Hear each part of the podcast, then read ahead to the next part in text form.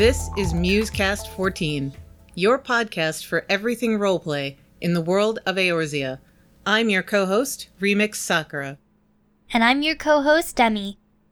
And we're coming to you with less than a week left until the initial release of Patch 4.0, the new expansion, Stormblood. Isn't that exciting? it's very exciting. So, in order to properly jump on the hype train, we're going to be covering the final city state of Eorzea, Ala Mhigo. Yay! Yeah, we had planned on doing a Stormblood related sort of episode block in which we discuss both Ala Mhigo and Stormblood. So before Stormblood starts, we're going to go talk a little bit about Ala Mhigo, what its history is like, what its culture is like, and basically what little we know about it before we actually get to go there firsthand. But to do that, we have a guest on today. So joining us is Eorzea's reference librarian and lore mom, Soundsy. Hi, everybody. So why don't you introduce yourself a bit to our listeners who might not be familiar? I'm Soundsy Merc. I'm on the Balmung server. I play an Ala Mhigan Miqo'te, who's also a Maelstrom captain. Most people probably know me from my lore work. Uh, I run Merc Menagerie on Tumblr, and I also show up on the Hydaelyn role players and sometimes the official forums, but I usually leave that to Moose. We're really glad to have you joining us today. I'm glad to be here. So, when we talk about Ala Mhigo, its culture and society, and what shapes the lives of the people that hail from there, I would definitely say it's a place that's been heavily influenced by its history. I would definitely agree with that. It was definitely a country forged through conflict and war, and it came about after probably one of the biggest wars in uh, Eorzean history, the War of the Magi. Yeah. Things were so bad in Eorzea, in the cities that were involved in this conflict, that people actually had to take refuge in a region, Gyr Abania, which is normally not too hospitable. It's rocky, mountainous, infertile, nothing grows there, but there were a lot of people that just had to flee. During the Six Umbral Calamity, we had the rain come down summoned by the elementals, caused by the War of the Magi, and the water levels just started to rise, started flooding cities. Refugees just had to pick up and start moving to a higher ground. And they eventually came to where we know Ala Mhigo today in Gyr Abania.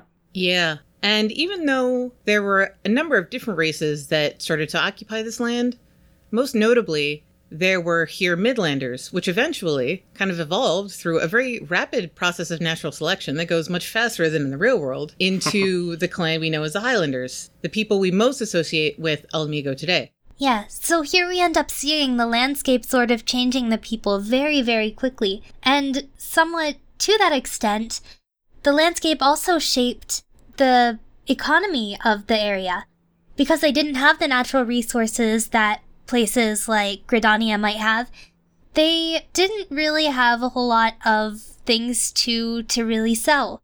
But because of their location, they were able to collect taxes on their borders and trade routes when people tried to get to and from the near and the far east. And that that I think really allowed Gyr Abania and Ala Mhigo to survive over the years. Yeah, they're right on the border with Ilsabard.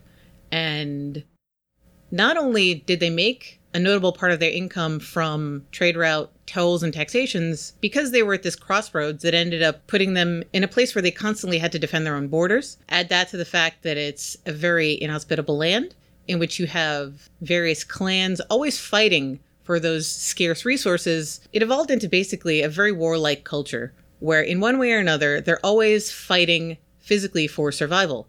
Of course, over time, this produced the fighting disciplines we know today as the monk and the Fists of Rhalgr, of course, but also one of the new jobs appearing in Stormblood, the Red Mage, which was basically a hodgepodge discipline combining the black magic and white magic coming from Amdapor and Mhach, because, well, when both Amdapori white mages and Mhachi black mages basically had to run away into the mountains, they were like, well, I guess we'll be friends now. and their knowledge is kind of mixed and became something new. Yeah, I find it sort of interesting because you mentioned that the fighting style of the monk developed in Ala Mhigo, that the monk's weapons are sort of minimalistic. You don't really have a sword and a shield. And it sort of reflects the lack of natural resources. You don't have very many things to perhaps shape weapons with. But what you end up with is a sort of brownie type warrior. Yeah. You know, and that's that's what Ala Mhigan sort of became known as. Yeah. When you're in a climate where you really need a great deal of physical strength to survive, this fighting prowess became one of their biggest cultural values. And that and the fact that they were constantly at war, and they actually started to make another part of their income by being sell swords for the rest of Eorzea. So they basically became known as the brawn of the realm. On one hand, they're respected as warriors. On the one hand, they're kind of dismissed as they're just a bunch of meatheads. They're uncivilized. They're brutish, warmongering. Even in previous eras, these ideas about Ala Mhigans had started to perpetuate in the rest of Eorzea. They really did, and I think a lot of that comes from if you had a problem and you needed sellswords and mercenaries and someone to take care of that problem, you went to Ala Mhigo. They had the toughest warriors. They had people who shaved off their eyebrows, filed their teeth, were constantly fighting with each other, all the different clans, from people invading from the north uh, and so you see a lot of that, especially in Ul'dah. Ul'dah hired them all kinds of times to deal with whatever problems. Uh, Sil'dih, the zombies that were underneath the Uldan aqueducts, uh, we can still see them out in Thanalan today. Ul'dah called upon Ala Mhigans to deal with that problem.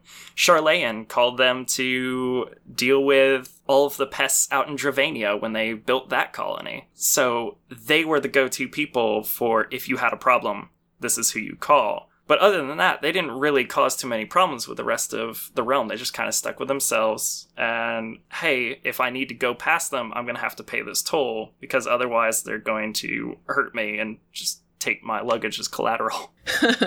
yeah. Mm-hmm. But then those sneaky sailors in Limsa Lominsa and those greedy traders in Ul'dah teamed up to say, hmm, well, if we want to trade with the East and Ala Mhigo charges these taxes to go over these land routes, why don't we just sail there instead? They just ruin everything, don't they? Those darn Lominsans and Uldans. yeah, so the economy kind of changed when trade to the east from Eorzea started to go more over sea routes than land routes. And suddenly they don't have very much tax income anymore. And they kind of, yeah, they fell on hard times. Basically, like, you know, a large part of their economy collapsed. It really ruined their economy just because even if you have these traders coming up to the north through your country, they have to stop there. So then you get a little bit of their trade um, on top of these people coming to and from the east. So they lose out on imports and they lose out on just toll money. And so that really started to hurt them, especially in terms of food. Man, you need food, kind of. Especially in Gyr Abania. Sort of. food is recommended. Yeah, you've got to import it. And at the same time, they probably feel like the other city states are to blame and Ala Mhigo got unfairly screwed over. Like this is how they get repaid for constantly defending the border of Eorzea against invaders from Ilsabard. It's easy to feel betrayed in that scenario. And I imagine, as a civilization, like, if you have this sort of depression and you don't have much of a fallback plan to do anything with, you're sort of going to need to expand, and that's what happened. That's really what happened, or what they tried to accomplish anyway. Yeah, with nothing to fall back on except their old warlike ways, they actually decided, you know what, we're going to have to go invade Gridania. And thus the Autumn War happened. And there's a lot of detail and history in the Autumn War, which is very fascinating, but we won't go into today. But suffice it to say that the after effects were not good because the early incarnation of the Eorzean Alliance pushed them back, defeated. So not only did they lose, they were terribly embarrassed and basically put in a worse position than even before after the Autumn War ended, the nation that was probably hardest hit was Ala Mhigo after Gridania, just because the treaty that they were forced to sign to the Eorzean Alliance was just brutal to their economy, their way of life, and it put them in a worse spot than they were before. They were told to drastically reduce their high road tolls. It was part of their terms of surrender. Was basically Ul'dah could use their land route that they'd been using years before, before they decided to go to the sea routes, for practically nothing. And that definitely hurt an already really hurt economy. And it kind of pushed the power of Ala Mhigo's king kind of to the wayside. They started losing their power after this just because they had nothing to fall back on. They had no coffers, they had no warriors anymore. It was just a bad time for them. Yeah. So, Soundsy, we know that you're part of a link shell on Balmung centered around the Ala Mhigan resistance. And as part of our research, we took a look at their roleplay FAQ, which gives some help and tips on developing an Ala Mhigan resistance character. And one of the things that they postulate is that much of the animosity and discrimination against Ala Mhigans in different parts of Eorzea currently comes from this perpetuating stereotype after the Autumn War. Like, oh man, those are the people that attacked us unprovoked. That is a really common kind of misconception that I've been trying to kind of push to the wayside. There are individuals who might feel, hey, my grandfather fought in the Ala Mhigo, or in the Autumn War with Ala Mhigo, or this really hurt Gridania, but this isn't shown in any NPC dialogue. It's not shown in any quest. There are no people in the world currently that were alive besides Isumiyan. There wasn't anybody in game that says something like, oh hey i don't like those people they're conquerors they're you know they attacked us unprovoked nobody nobody mentions the autumn war what they do talk about is how Ala Mhigans flooded into the nation after the fact they talk about the economic crisis that Ala Mhigans you know had been suffering for years and just kind of brought with them to the other city states so i think it has more to do with current events than something that happened 108 years ago. Interesting. And that's particularly prevalent in Ul'dah, of course, because Thanalan was the place that got the largest influx of Ala Mhigan refugees. Even though Gridania is the closest nation, I kind of feel like they weren't as welcome there, either because of the Autumn War or because of the elementals, who are not really too generous when it comes to allowing people to live there. Well, that was definitely the case. Uh, I mean, we've seen how close Ala Mhigo is to Gridania. You can go to the East Shroud and you can see the borderline. That's Baelsar's wall right there. So, when Ala Mhigans fled from Ala Mhigo, they first came to the Shroud and they were hoping, hey, you know, can you offer us any protection because your nation is next. we were the we were the your protectors for all these years, 400 plus years but now you're going to have to be the front lines. And we're willing to help you if you'll help us. And Gridania kind of helped them. There was a group of Wood Wailers who were like, okay, we will definitely aid your resistance. But then the elementals said, no, you can't stay here. They judge people as they come across their border by their spirit and their heart and what their what the elementals believe that they can provide for the forest if they would be a good fit for the peace and prosperity of the forest, and you have all these Ala Mhigans who are full of hatred and vengeance and all these awful emotions from just losing their homeland.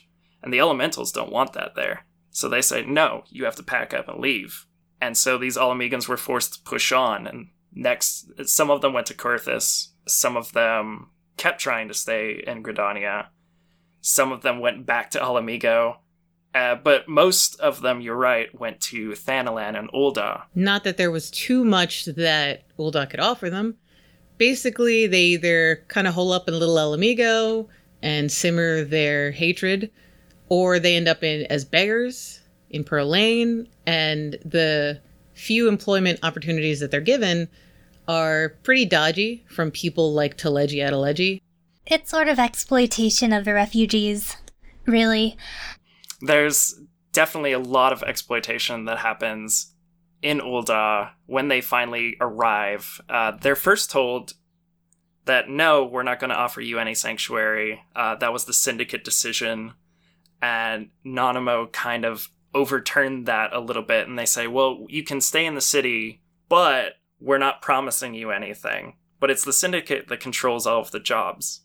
So Nanamo said, Oh, we'll let you stay here. You know, we'll provide for you a little bit. But then all of the businesses, all of the monetarists are just saying, No, we're not going to do that. So they didn't hire Ala Mhigans. The only places that really did were pillow houses, which are whorehouses, and then maybe the gambling halls, and eventually the Colosseum, though it took a lot of work to get those jobs eventually. And I'm sure the Uldans probably feel like they took her the Ala Mhigans gerbs. took the jobs that grr, I'm Uldan should have gotten, fist. and so they still think that the Ala Mhigans like put them in a worse situation than they are now. At the same time, the Ala Mhigan refugees are still getting some sort of aid, more in the form of like monetary donations from the Sultana and the Immortal Flames and things like that. But because of those syndicate businesses, the money doesn't really help them with regards to their quality of life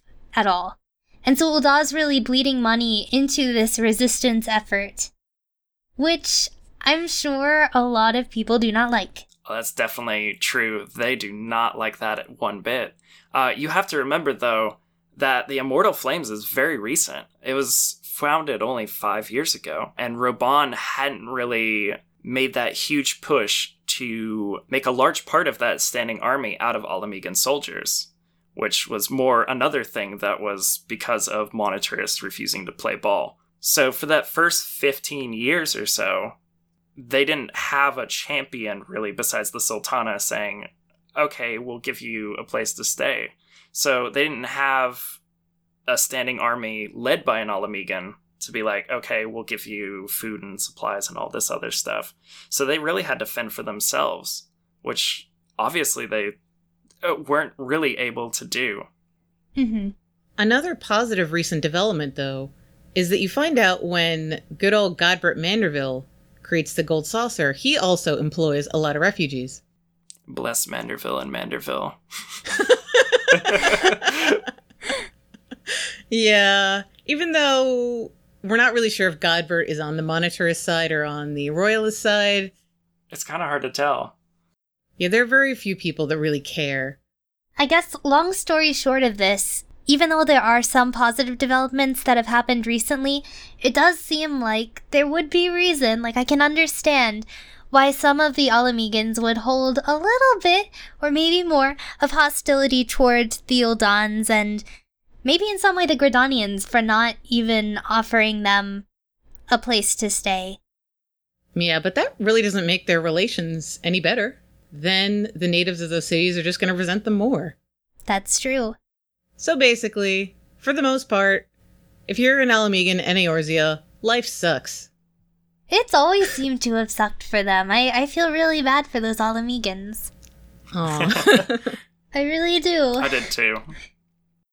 That's actually one of the reasons I wanted to make an Ala Mhigan character, and even more than that, really one of the reasons I got into the lore of this game to start off with, uh, to take this on a little side road. The Ala Mhigans were a much bigger part of the 1.0 storyline. Uh, they were in the main story quest, but they also showed up really when you didn't expect them in class quests and all this other stuff. You would just get snippets of, hey, there's a group of Ala Mhigans living here, and they're talking about their conditions in Gridania, or they're talking about their conditions in Limsa. They're talking about all of this hatred that they have towards Ul'dah because of these things that they're not being allowed to do. And a lot of their stuff is just this hopelessness. They're looking for that one victory, that one victory a day that they're just not getting. And I was like, I really want to play a character like this who has endured this kind of stuff and that's that's really where I, I came up with my character and really why I pushed for the resistance. that is awesome. So let's talk a bit about the current state of affairs, not only of the Ala Mhigan diaspora, but the city state itself, which is still around under the control of the Garlean Empire. Following the downfall of the King of Ruin of Ala Mhigo, the Garleans were able to take advantage of that chaos, some would argue, and really take it on as a Garlean territory. So, unfortunately, I mean, it's still there, obviously. There are still Ala Mhigans who remember a time even before Ala Mhigo was under Garlean control. But we're in a very, very strange state in which you have some citizens who have been there for a while under Garlean rule and some people who knew a time when Ala Mhigo was free. That said, though, it does seem like some of the values from times before have persisted even now. And so we're expecting that some of those values, something like perhaps might, military might being seen as a good thing, are still around. They're still very part of this core Ala Mhigan society, even as a Garlean territory. Oh, yeah. We already know that there are people within the territory of Mhigo who have conflicting ideas and loyalties as to whether Garlean rule is a bad thing or a good thing, even. But I can't help but draw the comparison between the two countries because when we did our Garlemald episode, we almost kind of played devil's advocate by looking at the history of the Garlean Republic and how hard things were at the beginning for them. Northern Ilsabard is also a really inhospitable, infertile land. And they too took to invading their neighbors, one would argue, over a desperate need to ensure their own survival. And that makes them seem a little bit sympathetic. And I can't help but think that the main difference between Ala Mhigo and Garlemald is that Garlemald succeeded and Ala Mhigo failed. Also, I think because Garlemald was able to develop technology because of the ceruleum deposits in that land, that sort of helps a little bit too. Yeah, they had one natural resource. they had one. Ala Mhigo didn't really have anything, so there's an advantage there. Yeah, but you have to think that if Ala Mhigo is supposed to be this place where physical prowess and military might is such an esteemed cultural value, wouldn't there be a significant number of people that admire Garlemald or respect them for being able to invade? Almost like might is right. Like I guess you have a point there. Like they're worthy of admiration. Or at least at least some sort of respect. Yeah. It's easy to see them as the good guys just because they're the strong guys if you think that strong and good are the same thing. So, as a result, I really think that as we go into Stormblood, we're going to see that value still exalted in Ala Mhigan society. You know, it's it's been a constant with both Garlemald and Ala Mhigo. So who's to say that it, it hasn't carried over? For sure. However, if you don't agree with Garlean rule, things are going to end very badly for you. Yeah. Which is where I think a lot of Ala Mhigan are on that spectrum. Because that takeover was so very hostile, they were fighting for so long to defend their lands from the Garleans. And then they basically all let it slip away and they got taken over, enslaved, beaten. The conditions some of them I don't even really want to get into on this podcast are just terrible for them. They didn't march in as saviors. A lot of a lot, I see that a lot that Garlemald is kind of hailed as saviors to take care of their monarchy that was just in shambles. And that wasn't really the case. They came in and they cleansed the place with fire. Uh, one of NPC describes Ala Mhigo's walls as scarred and scorched, and they've been that way for a decade. So, on the one hand, there might be some Ala Mhigans who are kind of young, uh, who were kind of driven the way of, hey, Garlemald is strong, hey, Garlemald has structure, they have all of these things that we once had. We had they had military might, and they might align themselves that way but a lot of other ones looked around them and they saw the suffering that Ala Mhigo was going under because of Garlemald's takeover. And thus you have the Ala Mhigan resistance, both inside and outside the territory. Yeah, you have a good number of people, not everybody, of course, but there's a good amount of people who want to take Ala Mhigo back from the Garleans. And that's that's what the Ala Mhigan resistance really is at this point. Yeah. It's certainly not universal. Not every Ala Mhigan NPC you see hanging around Eorzea is part of the Alliance. There are certainly lots of folks that just kind of want to make the best of their current situation, move on, whether they think it's hopeless or they think it's a waste of time. As Ilberd so famously pointed out, a lot of Ala Mhigans in Eorzea have just lost hope and given up, and he was not too fond of that. But it's easy to see why they would want to be pragmatic about the situation, whereas the resistance is, in many ways, an idealistic thing. It really is. It's something that when I looked at it, really, it's heartbreaking because you can see the resistance trying for so many years. Uh, in 1.0 is 15 years, now is 20 years. Who knows what we're going on in, when Stormblood comes? But they've been trying over and over and over again. And if you look at their attempts, the things that they think will save them, you it's almost hard to watch. Uh, they try they try to steal one airship and use that to blast Garlemald out of Ala Mhigo. Or, Aww. yeah, uh, they just, it's one airship and it's a bunch of farmers. It's like six or seven Ala Mhigan soldiers escape from behind the wall. They come down into Eorzea. They meet with the very small resistance here. And they're like, we're to steal an airship. And we've got the plans for it. We've got, uh, we know where the Garleans are going to keep it. We're to steal it. And we're to use that to drive Garlemald out. And of course they fail. Uh, they fail miserably. Uh, Gaius slays half of them. And we just have to sit there and watch it. And it's really, it's a hopeless, but it's not the only one. There's uh, Widargelt, the monk NPC. He says, I need one person to fight with me to unlock their chakra. He thinks he's going to take on all of Ala Mhigo by himself because he's unlocked the seventh chakra. And I was just like, no, you you can't. uh, Minfilia even says it. Um, she's like, even these people who claim to understand the the odds that they're up against just fail in the face of Garlemald. Like, there's there's nothing that we can do.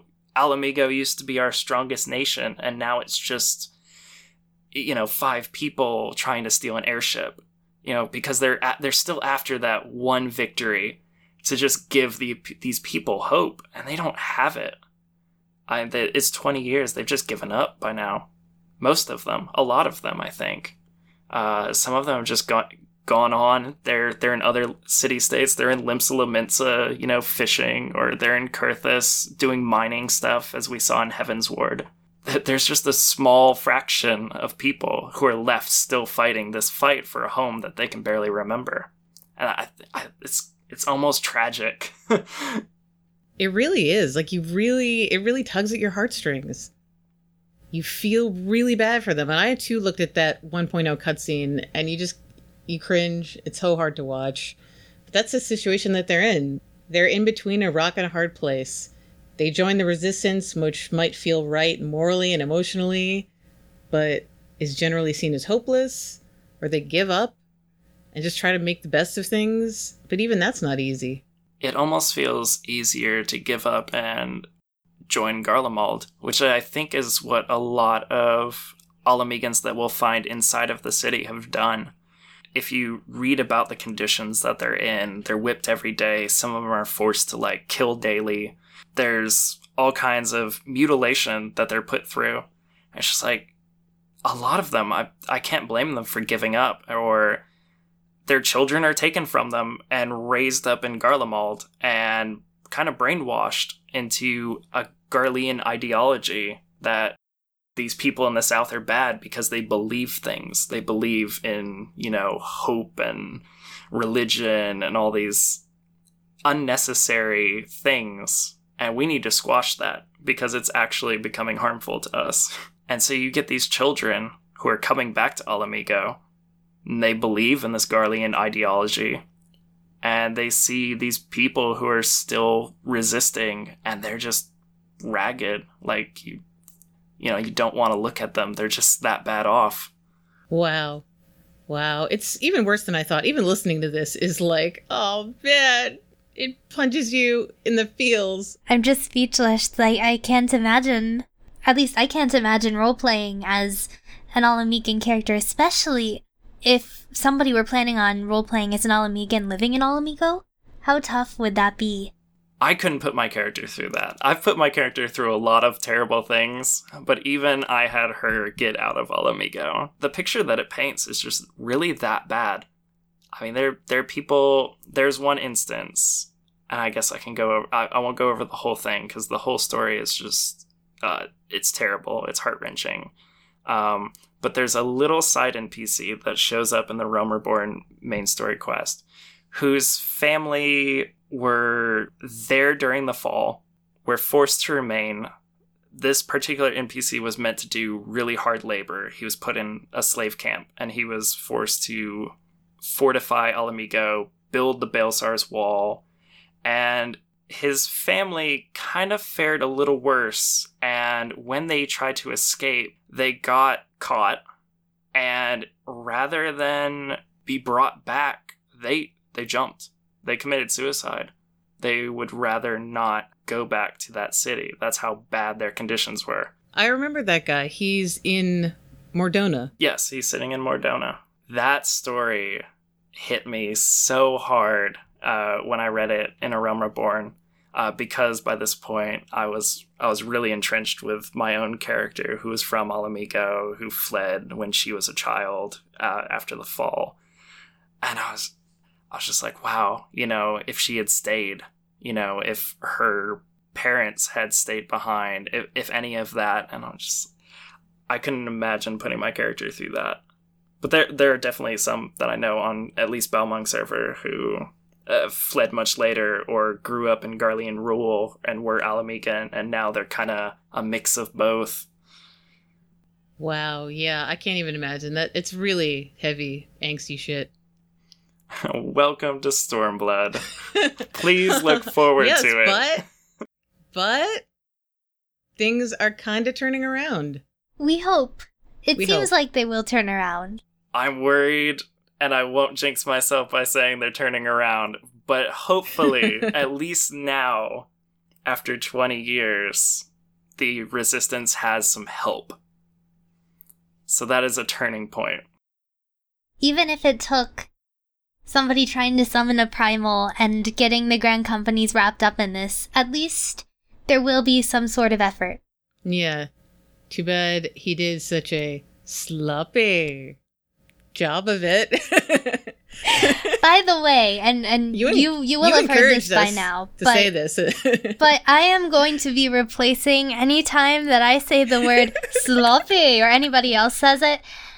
Um, I'm going to be placing that one little clip that everybody loves so very much from Ilberd over top of it. So, yeah, enjoy this episode and all of its sloppiness. I can't. I'm imagining it in my head as you say it. I'm picturing the face, and it's causing me to laugh. Just imagine our, our heads turn into that same face every time we say it. So, while we're on this note, let's move on and talk about some of the people who have helped to make Ala Mhigo what it is and have sort of led us to where Stormblood is going to pick up here. Let's begin with the person who says sloppy and talk about Ilberd. Let's, Yeah. Let's talk about Ilberd here.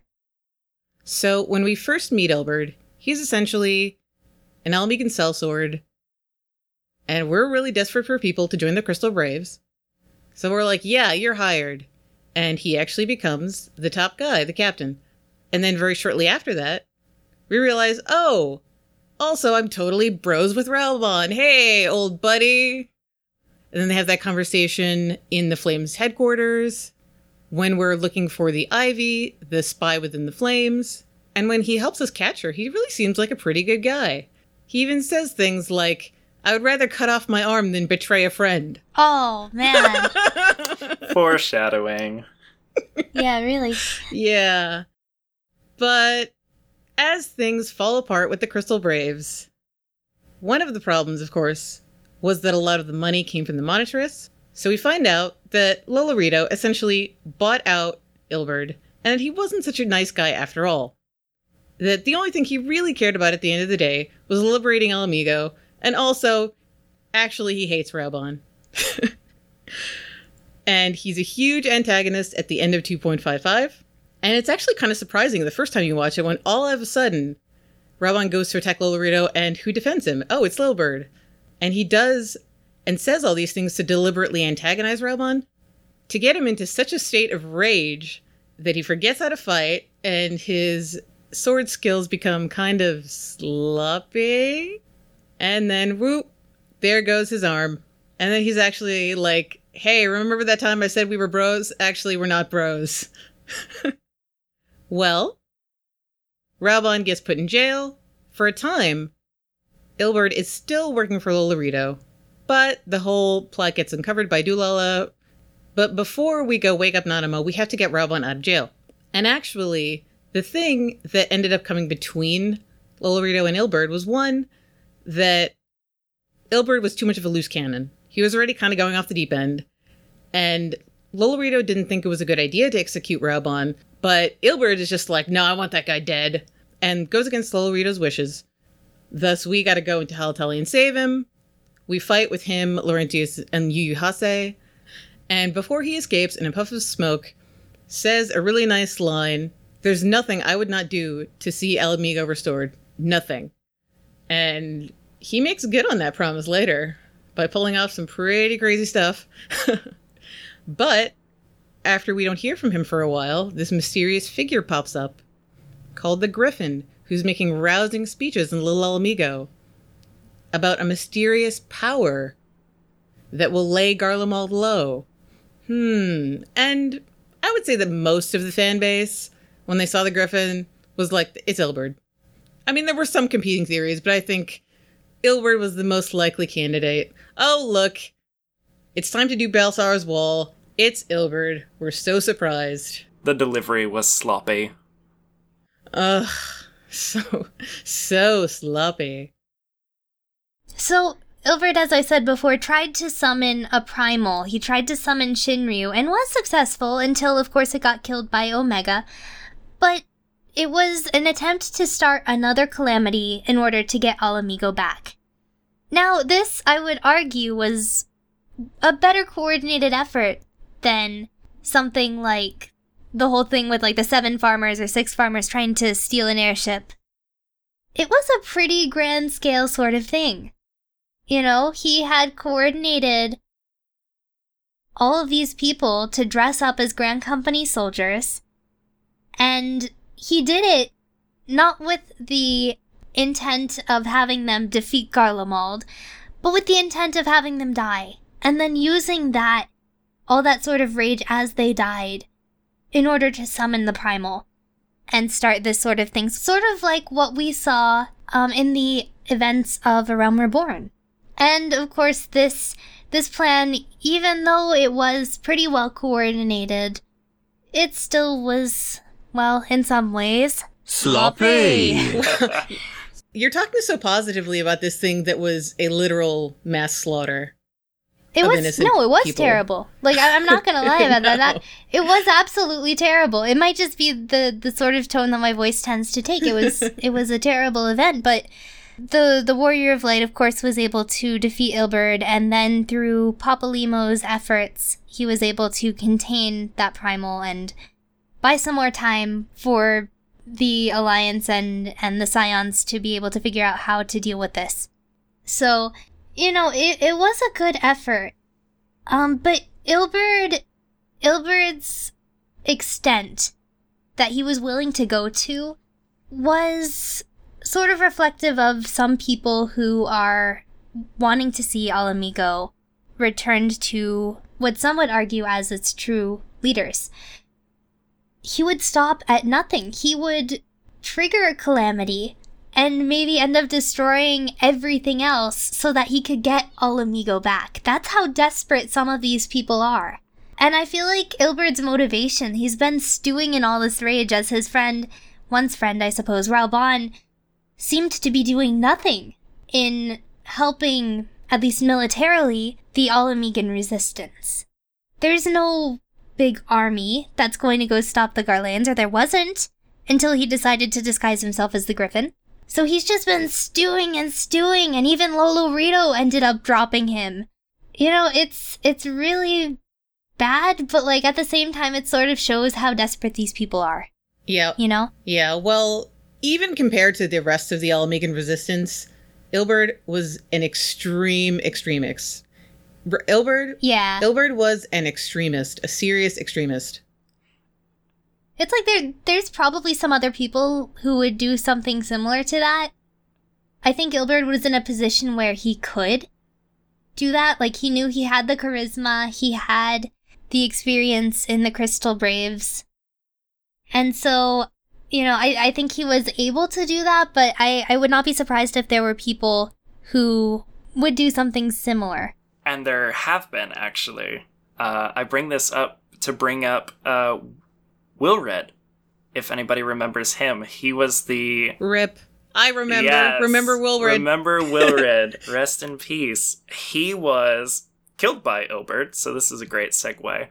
Uh, but originally in the A Realm Reborn storyline, he was he consorted with an Ascian who said, "Hey, let me teach you how to summon Rhalgr and take back your homeland." And he was like, "Okay, I'll do it." And then of course, you know, it's it's four kids going into the middle of Amalj'aa territory once more with this harebrained scheme to take back Ala Mhigo with something that's so far fetched it won't work. So four kids run into the middle of Amalj'aa territory to steal a bunch of crystals and summon Rhalgr, uh, because an Ascian told them to. And that obviously didn't pan out, and the Warrior of Light saves the day. And then he just kind of disappears until the Crystal Braves. Uh, Gundobald has a really nice thing to say to him, which broke my heart uh, when I went back and was reading it uh, because I knew what was coming for him. Gundobald says, Our home may be lost to us, but it takes more than stones and mortar to define who we are, no matter where we may be. Ala Mhigo lives on within us all. It is for you to decide what to make of this legacy. And that's the last time we actually see Wilred before he joins the Crystal Braves, and then uh, tragically is found dead uh, after he discovers Ilberd's kind of coop within the Crystal Braves. So it's not the first time that Ascians have kind of preyed on this desperation. We we keep seeing that throughout the storyline. You know, they went to the Sog and they went to the Beast tribes and taught them how to summon primals. Now they're teaching the Ala Mhigans because a lot of people consider them little better. Uh, they're desperate. Nobody likes them. They're cast out of all the cities. They just kind of live in the wilds. So the Ascians are like, okay, we'll teach you how to summon your god. And then we see Ilberd talking to an Ascian. And he's like, here's a great power source. Here's some dragon eyes that I got for you. Use these to take back Ala Mhigo. And Ilberd's like, okay, I can do that. I'm also going to kill everyone. Oh man, I really think that the moment that you realize that Ilberd killed Wilred, who was, by all intents and purposes, a fierce and passionate young resistance fighter from Little Ala Mhigo, you really realize that Ilberd has gone off the deep end. Oh, he's got nothing left to lose. He lost his family in the calamity. He lost his best friend, Raubahn. He feels like his people aren't after Ala Mhigo anymore. They're not, they're dispassionate. So I've, he really has nothing. And so I, I don't think he really cares for the lives of the people who followed under him. That's why he was able to just kill them so easily for his own purpose and able to take his own life because he willingly cast himself off to summon that primal. And Yeah. there's no extent to what Ilberd would do to spark this war and cause collateral damage on all sides because he feels like everyone deserves it. Everyone shares in that blame uh, for not helping him, not helping his people, his people giving up on their home. Sheesh. What a tragic story. Now, there are several characters we want to cover eventually in our Ala Mhigo coverage, but with Stormblood coming up so soon, it might be best to save those for the next episode after we know a little bit more about their fate. But Soundsy brought to our attention another beloved character from 1.0 that we wanted to be able to shed some light on. That's right. I wanted to talk about one of my favorite characters, who happens to be an Ala Mhigan hero, Jamoldva the Hellfire Phoenix. Jamoldva was a Makote gladiator who was a member of the resistance when Ala Mhigo first fell. She came to Ul'dah. She saw a bunch of her resistance friends and refugees who were outside the castle walls, you know, couldn't get in, couldn't find jobs, were starving and getting diseases and all this other stuff. And she takes what Ala Mhigans have been doing for centuries, which is fighting, which is brawling and knocking each other senseless for sport. And she goes, There's a coliseum right here. Fund me so I can buy a slot to get in, and I will win you your money back. And that's what she ends up doing. She actually delivers on her promise, which I think, and we've talked a little bit, we've touched on a little bit uh, of people not feeling like Raubahn delivered on a lot of his promises, or they had a lot of expectations for Raubahn, and he didn't really do much in the public eye for his his own people. And I think a lot of this opinion comes from Jamoldva, who actually went into the Colosseum. She was undefeated and was able to actually take an Ul'dah centric entertainment and turn it into a place where people could go and see an Ala Mhigan and be like, she's awesome. These people weren't even concerned that she was Ala Mhigan. It was just, hey, she's destroying everyone and she's amazing. Let you have to come see her. Uh, the Colosseum, the Gladiators Guild, is saying these were the biggest crowds we've ever had to date. And the Colosseum really fell into kind of of depression after she eventually left uh, when she was put against the son of a syndicate member. His name was Grindfar the Great.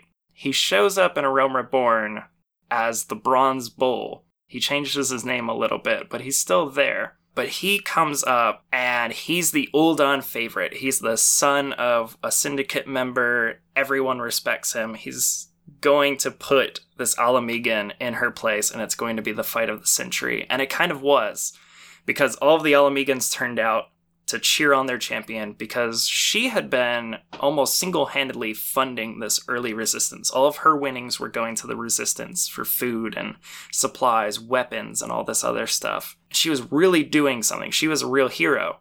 And then they get in a fight and the crowd kind of turns violent like it does at hockey games and football games and all this the crowd starts getting really really rowdy the Ala Mhigans start getting antsy because the fight just doesn't look like it's going to go well the Ul'dahs start threatening the Ala Mhigans like if you defeat our hero we're gonna kill you because we don't like you anyways they don't like you in the city you shouldn't be here in the first place. Go back to where you came from. You know, all this awful stuff.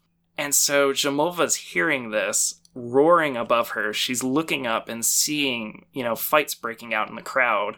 All of the Gladiator Guild people are looking around like, oh god, you know, they're going to tear the Colosseum down. And so Jamoldva throws her own fight. She lets Grindfar take her down. And he stands up and he wins and Jamoldva suffers this really horrible blow to make, you know, her loss convincing. And the crowd is stunned. They avoid the violence because all the Ala Mhigans are just like, oh god, Uh, we just lost all of our money. We just lost our cash cow. And all the Ul'dahs are just happy and, you know, yay, we won. We didn't lose all of our houses that we bet on this fight. And so Jamoldva ends up be- having to be dragged away and secreted out of the city because all of the Ala Mhigans think that Ul'dah bought her out, and that's why she threw the fight. And so she was labeled a traitor. And because of this, Grindfar the Great came back after he got Jamoldva to safety, and him and the gladiator kind of guild leader at the time went to the Ala Mhigans and said, Hey, this is what happened we're really sorry. This is what Jamoldva did for you. Here's all of our winnings, and we are now going to make it so that Ala Mhigans from now on will be able to participate in Coliseum matches for free. we will give you employment. Wow. And that was a real turning point in the Ala Mhigan situation, the cr- refugee crisis of Ul'dah. And so you have a lot of that respect, and that's something that Raubahn fought for 11, you know, 11 years as a prisoner there. He got all this money, but then he just kind of up and left after the fact. And I think that's where a lot of that hatred comes from, is because he didn't really do anything publicly to help his own cause.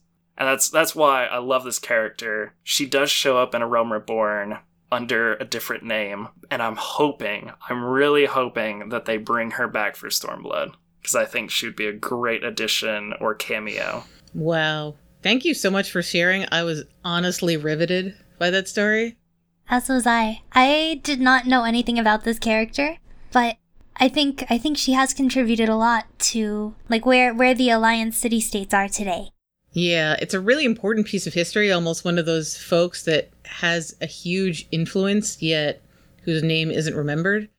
And I can't help but think, yeah, she was doing something very public for the resistance, but you could argue that Raubahn choosing to use the money to get on the syndicate and get on the Immortal Flames is an equal or greater contribution. But if we start debating these things, we're going to be here forever. That's true. Next episode. Yeah, that concludes part one of Ala Mhigo. And I'm sure we're going to have a whole ton to talk about next time. But we've got a good basis on which to go into Stormblood. We know about the history, we know about the state of things now. And it only makes me that much more excited to find out what lies up next. Same here. Honestly, I was not very hyped for Stormblood, but after doing this episode, I'm very excited. Get on the hype train, toot toot. Choo choo! Please look forward to it. and now it's time for us to share our stories. Every episode, because we love the game so very much, we give an account of something interesting that has happened to us, in character, out of character. Basically, anything that's happened in the game or related to Final Fantasy XIV in general. And so much has been going on. That's right. It's been a little while since we recorded our last episode, so there's a lot of things to go on. Today, though, I would like to start off, at least if that's okay with everybody else, Please. with the finale of the real estate saga for me, and I'm very glad that it's over. So, I have been trying to get a number of houses recently. I'm sure, as if you've been listening to our last episodes, you've heard about maybe the FC house that we managed to secure over the past couple months on Lich. And then I have been trying to move to a large in really anywhere before Stormblood and just get housing taken care of because of everything that was going on. Yeah, but on Gilgamesh. But on Gilgamesh, right.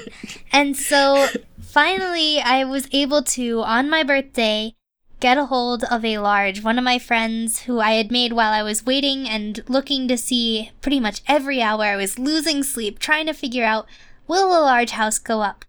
Well, on my birthday, I decided that I wasn't going to do what I usually had and sleep in pretty much hour long chunks. It was it was terrible. I would not recommend doing that by the way. Don't do that. But but you really, really wanted I really, it. really wanted it. And so I woke up one morning on my birthday and I saw that there was a house and one of my friends had gotten a hold of it and it was a large and I was like, I know what this person's doing. They they had tended to flip houses. But what was really great is because I had made friends with this person beforehand while we were waiting on houses to pop and seeing if anything would go up. They came to me saying, I have this large, I don't want it.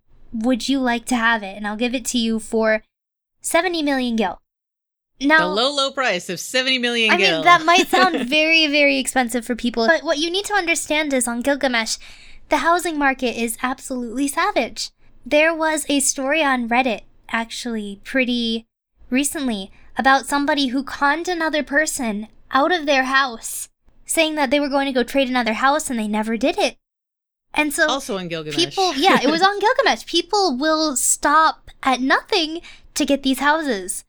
You know, get that Ala Mhigo, who cares? We want houses. So So this person uh, decided that they didn't want the large because they wanted a better location or something like that, or maybe they wanted to make more money. I don't know, but they they ended up selling it to me for about seventy million gil, which on Gilgamesh is extremely affordable considering people want like three hundred million I had seen for a goblet plot.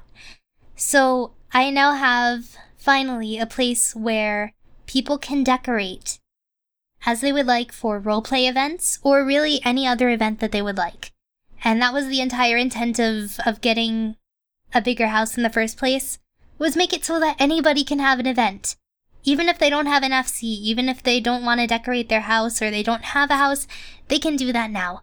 So finally, the real estate saga is over and I do not have to worry about housing at least until my FC decides that they want to move to a large, and then I'll probably end up being consultant there. But yeah, that that was what happened to me during the course of the week, and thankfully you guys don't have to hear me blabber about real estate anymore.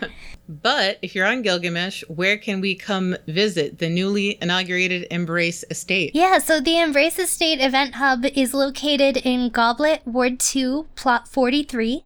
And you can get in touch with me, of course, by contacting me on my main character, which is Scoot Patoot. Awesome. Another very noteworthy event that's happened recently, I like to refer to as the Great Balmung Lockening. Dun dun dun. A little while back, Square Enix put out a press release that said that certain high population servers would no longer be accepting character creation at all, nor would they be accepting transfers.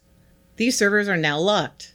And as we know, the two largest servers in the North America zone by far are Gilgamesh and Balmung. Now, I don't think this made too much of an impact on Gilgamesh. As someone who makes my main there, it's inconvenient, but the effects on the Balmung server were much, much greater. People really, really started to lose their heads because role players can no longer get on, the biggest roleplay hub. And for the longest time, that had been the state of affairs.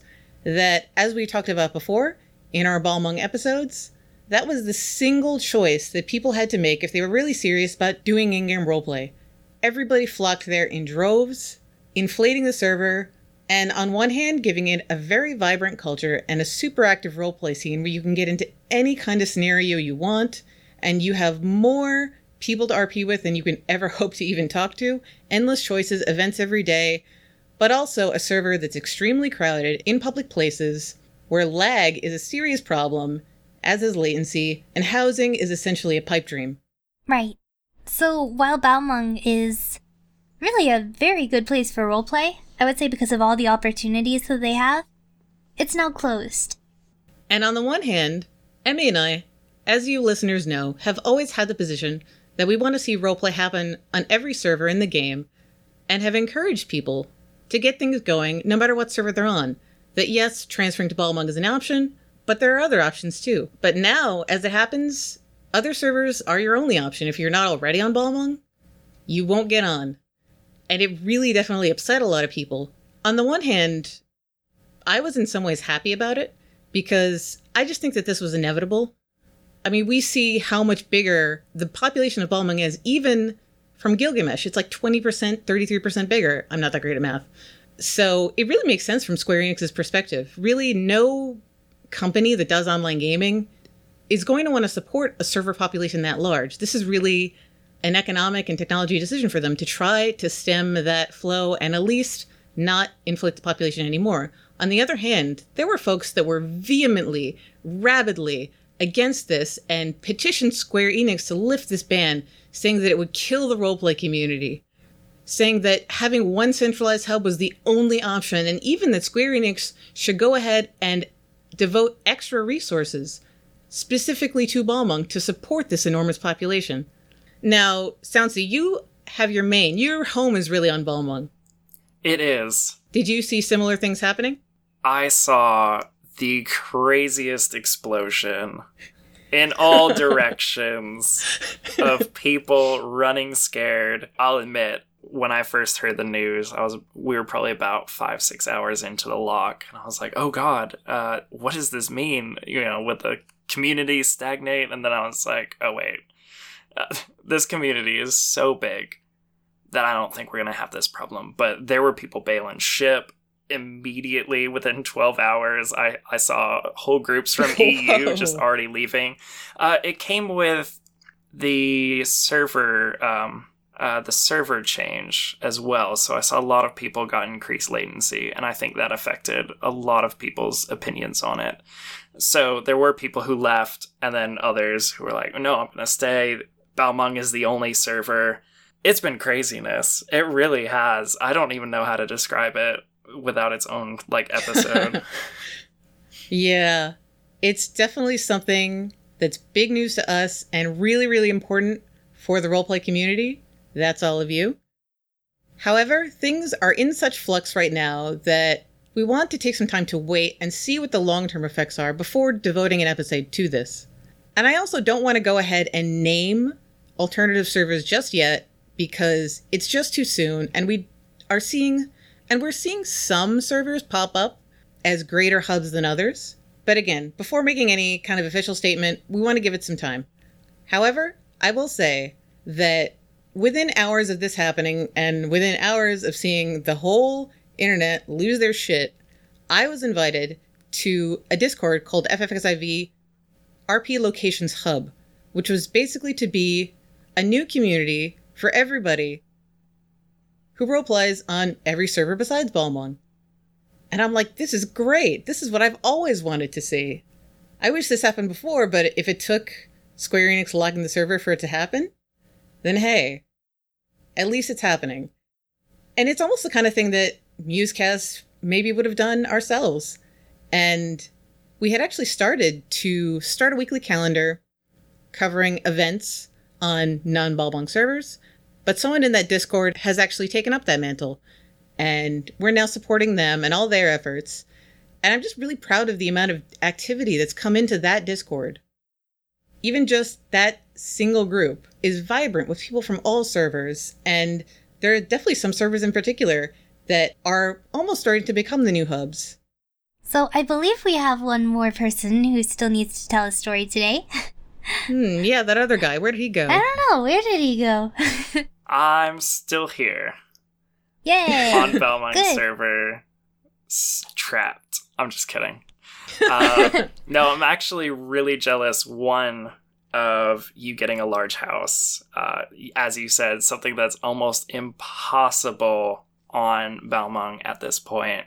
But my FC is still trying. We're we're holding out hope that hey, when people start moving to Shirogane, that a little bit of space will open up in the mist. We're hoping.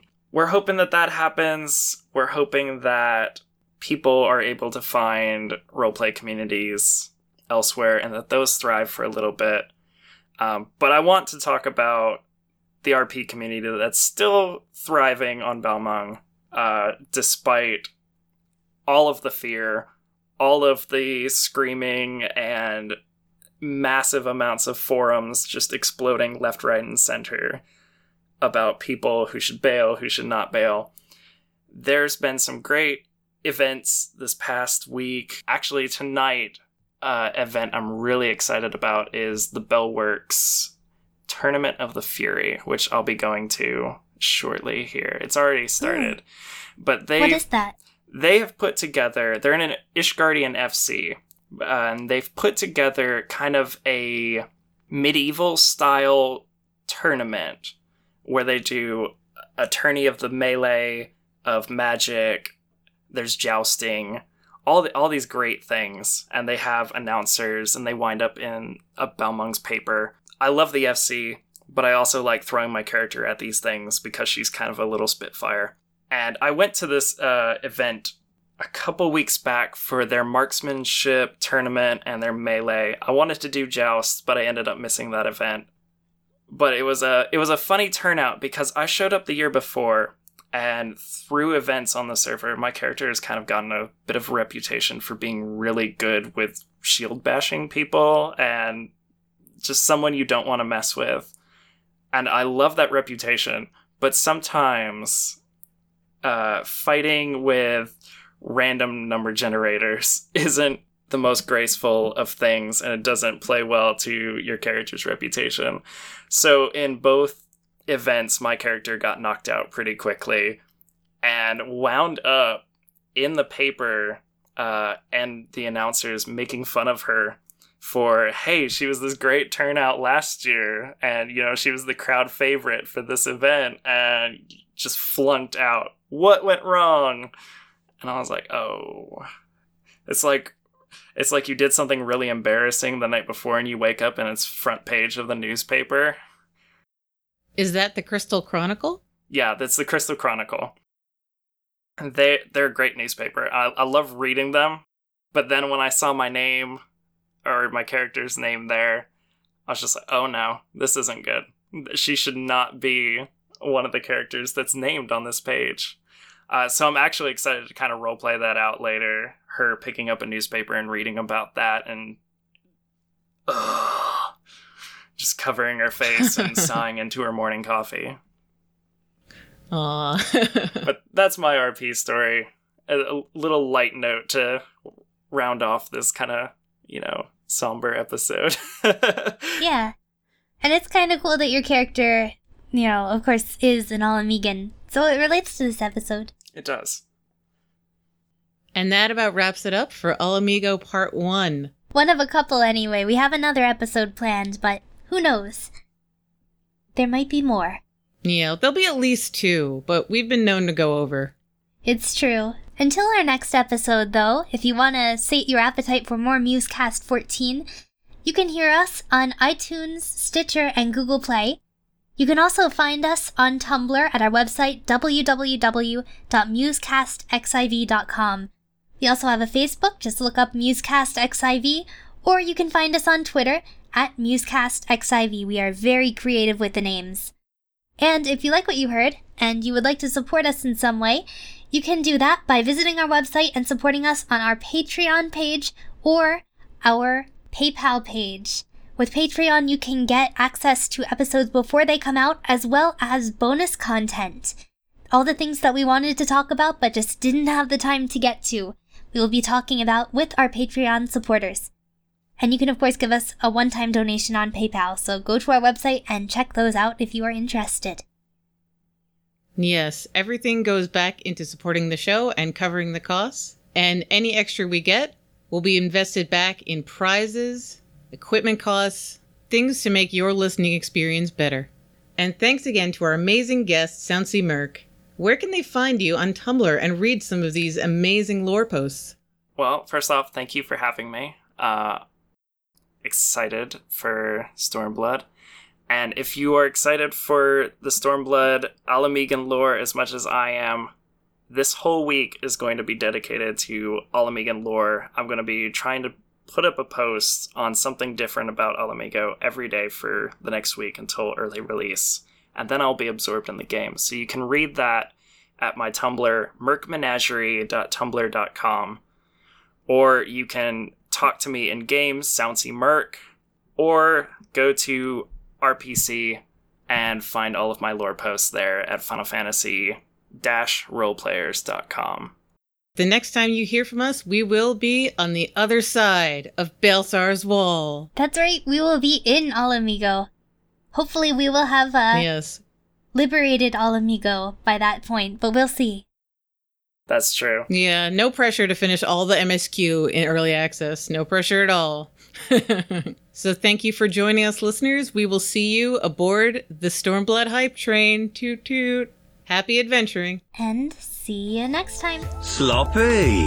Thanks for listening to Musecast 14.